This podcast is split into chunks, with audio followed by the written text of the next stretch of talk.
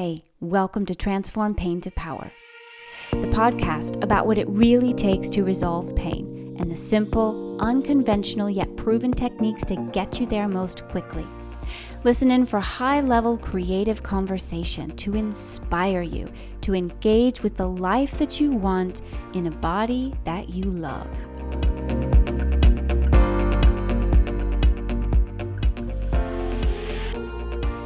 Hello, and welcome to episode 37. I'm your host, mind body expert, and pain specialist, Molly Jager. Hi, how are you? It's nice to be here with you today. I've had a pretty wild couple of days, wild emotionally. not wild, not wild in like a fun, sort of adventurous type of way wild in terms of the inner, you know, play park that your mind and your emotions are when you choose to dive in there. It's like a, like the roller coaster of your life. Welcome. so I've been on that ride and I'm going to share a little bit about that with you because it relates to the theme of today, which is that wonderful thing that so many of us know not enough about, which is perfectionism. I'm going to talk about perfectionism today, which runs rampant in this uh, as a personality trait amongst those of us who have a tendency to experience neuroplastic pain.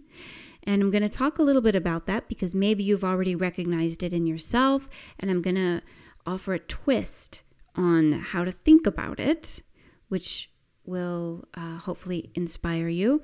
And if you haven't recognized that in yourself, that's okay. You might in this episode, and then you will have acquired new levels of self awareness that will inform you and help you. And before I dive into that, I'm going to make one announcement. You may want to know that I have currently one space available in my practice, and it's yours if you want it it seems kind of crazy to think that you could just have gotten to know me a little bit through the podcast, or maybe even this is your first episode, and the idea that you could reach out and inquire about working with me. It seems so simple and yet odd at the same time, doesn't it? Because when you listen to somebody, it's like you almost meet them in some way, you kind of get to know them in some way, and then there's another hill to kind of step over to actually reach out and make that connection, and reach out and communicate in that way. So, of course, whenever I work with somebody, it has to be a mutual decision where we both feel like it's right, where we both feel like it's actually going to serve you and that I'm the right person to help you get to where you want to go. And I'm a big believer in possibility even though I will just say a little caveat here is that it can get blown out of proportion and we can get caught in like ever searching, ever journeying forward to be better, to have more, to, you know, do more. There is that potential. But if we just kind of keep it a little bit simple and think about it in the context of change, in creating a life and an experience of life that is a little bit more enjoyable. I was going to say satisfactory, but we'll move a little bit beyond that. And to even imagine the idea of having a fulfilling life with a body that you enjoy living with, right? So, when we envision or when we want change, it's hard to actually envision the change that we want. What we do is we tend to focus on the gap, right? We tend to focus on what we don't have, not what we might be able to create. The feeling inside our body and the thoughts inside our mind are very much preoccupied with the quote unquote problem that we're experiencing. And so there's this feedback loop, and it's very hard to get out of that feedback loop. It's totally possible. But the first thing is to recognize that you're in it, that you're really struggling with this idea of what you want, but really kind of stuck with, I don't want this. This is what it often appears as I don't want, I don't have, when dot dot dot, then I will dot dot dot, right? So there's this continuous reminder of what you lack. And this is why it can be so wonderful to have somebody else's mind body system enter into your mind body system and create some novel movement in there to break up that pattern and to start to shift that thinking and to shift some of the action and the feeling around that pattern. So when it comes to pain, many I have another podcast about this. What is it called? It's like don't believe your status quo. Yeah, if you haven't listened to that one yet, you can look it up. So I won't go into it too much here, but I just want to say that when it comes to possibility, we're talking about making movements and change in a system that is very much designed to change, which is your nervous system. Your nervous system is designed to adapt. And there's lots of different things in here that we can pick apart, but I just want to leave you with that that that's the actual nature of what you have to work with.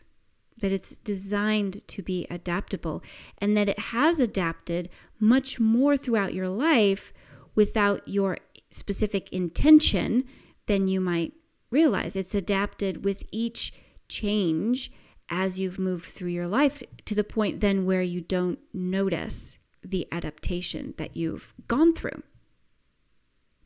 So when you put intention to it, really there is a lot of possibility there.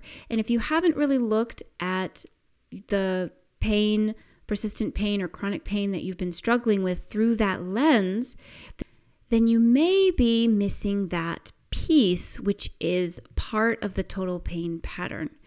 And understanding that component of the thoughts and the beliefs and the brain loop, you know, the thought loops, understanding that and connecting those dots can be really incredibly impactful on your pain pattern and your experience in your body. So, if that's something that interests you, then this spot that I have open might be just the thing for you. The way to reach out is going to be, of course, a number of links are in the show notes. If you are connected to me via Facebook, you can find me that way. You can send me a direct message. You can email me at molly at movetonourish.com. And you can fill in the contact form on my website and we can just chat a little bit and let's talk and let's see what's going on with you and what you're hoping for. All right that was a little bit of a pre podcast, but I'm actually going to make this really short. You've heard me say that before, but no, this one is going to be. So, perfectionism. I actually can't trace this thought back, but I feel like it was, it occurred to me or came to me via somebody else. So, unfortunately, I can't credit the exact person. I'm just going to say that it's part of the um, collective mind and that I've been sitting on it for a while and I'm bringing it out for you to have a look at, and then you can take and do with it what you will. The first thing about perfectionism I want to mention is that it is a very common trait amongst people who have mind body pain and neuroplastic syndrome because we are working above and beyond. But not only that, there is a reason that we feel compelled to work above and beyond that is not simply driven by pure curiosity, desire, and excitement. There's something else underneath there that is driving that need for perfectionism. And that is, it's that something underneath that creates or causes the experience of pain. Perfectionism feeds it and kind of confirms it, but it, the perfectionism itself is not the actual problem. It's part of uh, the collection of symptoms, we would say. I would say. So that's the way I think about it.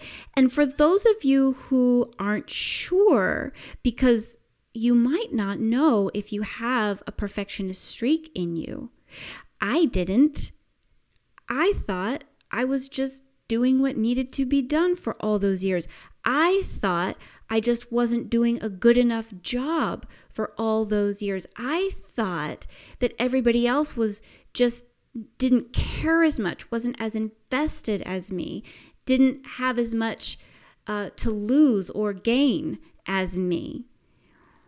I didn't realize that I was striving for something that never had an end goal, that was never going to be complete. It was never going to be good enough or perfect.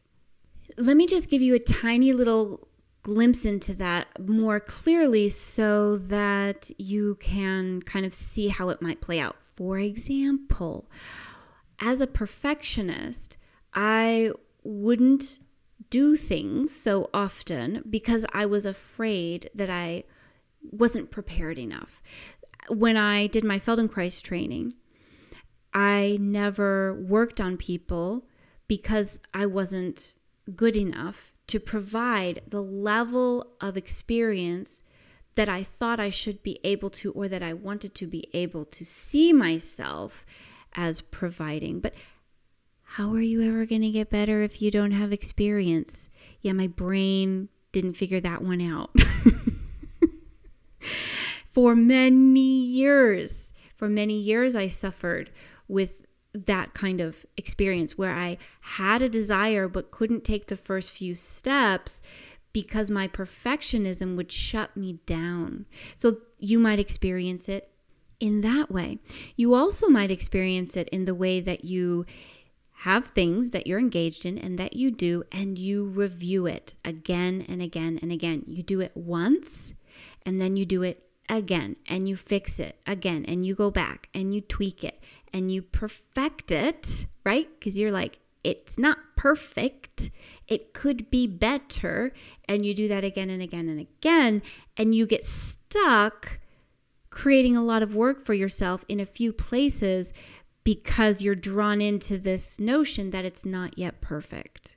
And this is the way that the mind of a perfectionist works. There is no end because perfect is always a moving target. And it's because as long as the underlying cause is there, which I will talk about in a minute, as long as that's there, it will be feeding the perfectionism. It will be creating this need to see uh, to see lack, to see fault, to see not enough. It's like putting on a pair of glasses that are blue shade and then it that colors your entire world.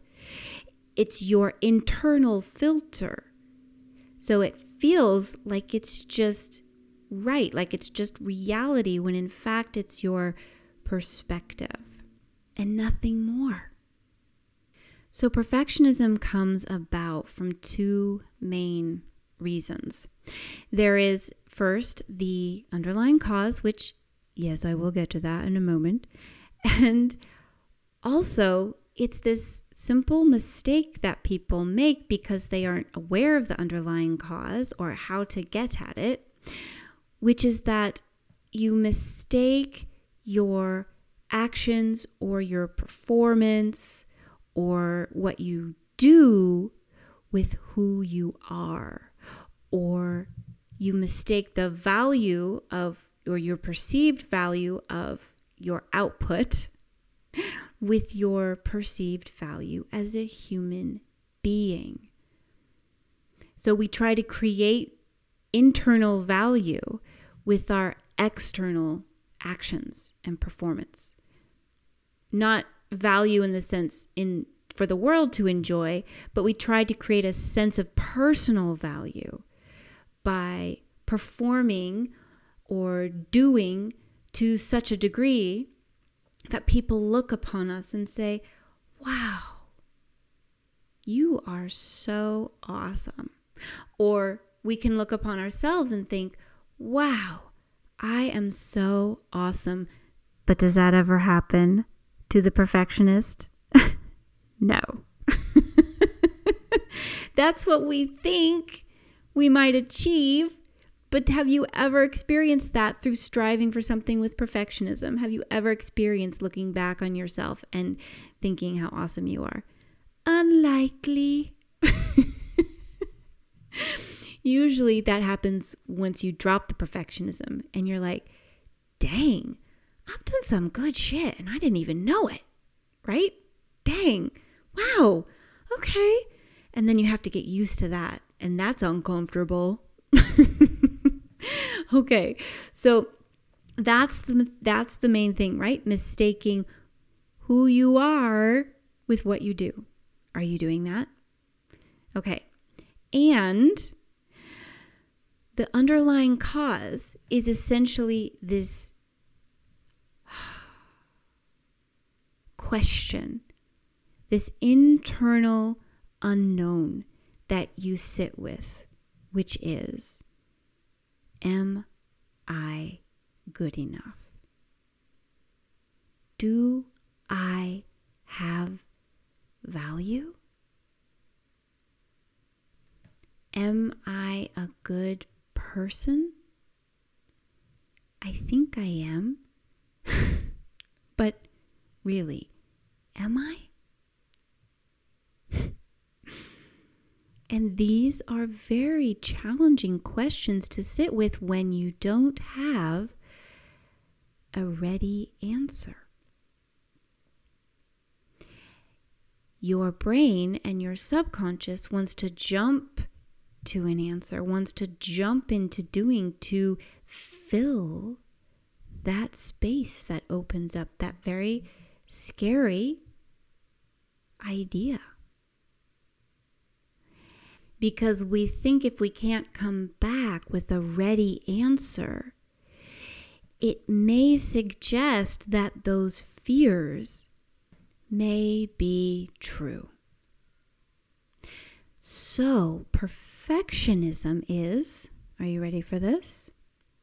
This is the twist. It's a coping mechanism to deal with that internal uncertainty that hasn't been answered yet.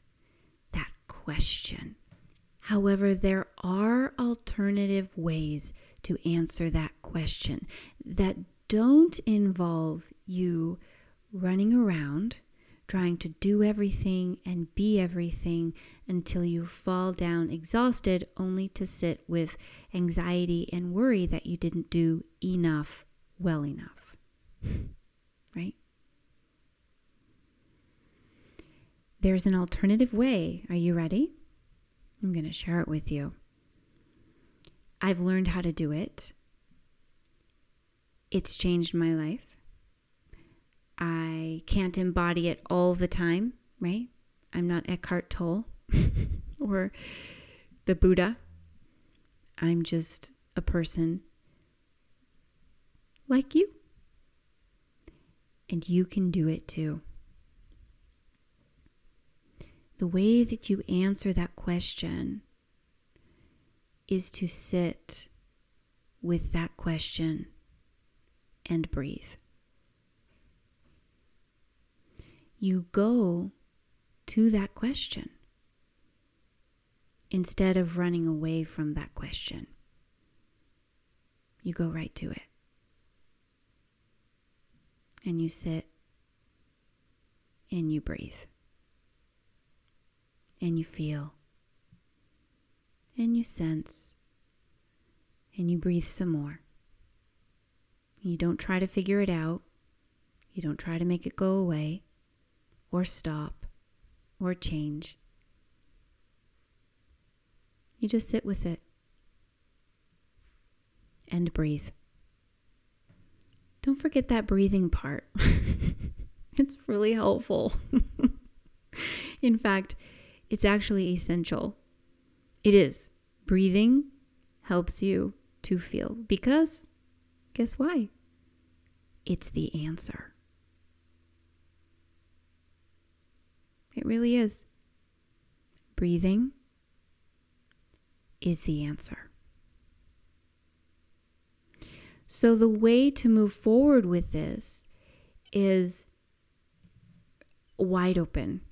You can go right there, or you can take a scenario that feels challenging to you and you can sit with it. Take it. You know what it is, it's in your mind. You're struggling with it. You don't want to let it go. It's niggling. Take it, hold it, feel it, sense it, and breathe. Multiple times. Keep breathing. Don't stop breathing. uh, breathe in and out and feel the effects of sitting in the presence of yourself. It's a beautiful thing. I highly recommend it. So, that's what I have for you today. Perfectionism is not a problem, it is a coping mechanism that comes out of an underlying belief or fear that you aren't enough in some way. And that fear is active, and you have a response to it. And that response is designed to protect you from those scary thoughts. And that's okay. Yet, you also might want to change something about that pattern. And remember, the first step to changing is always awareness. Just by being aware, you create change. So you don't have to make it happen. Remember, it's about being with it. It's about a willingness to be with your awareness and explore not what you can do, but what it has to offer you. Have a wonderful week, and I'll talk to you soon.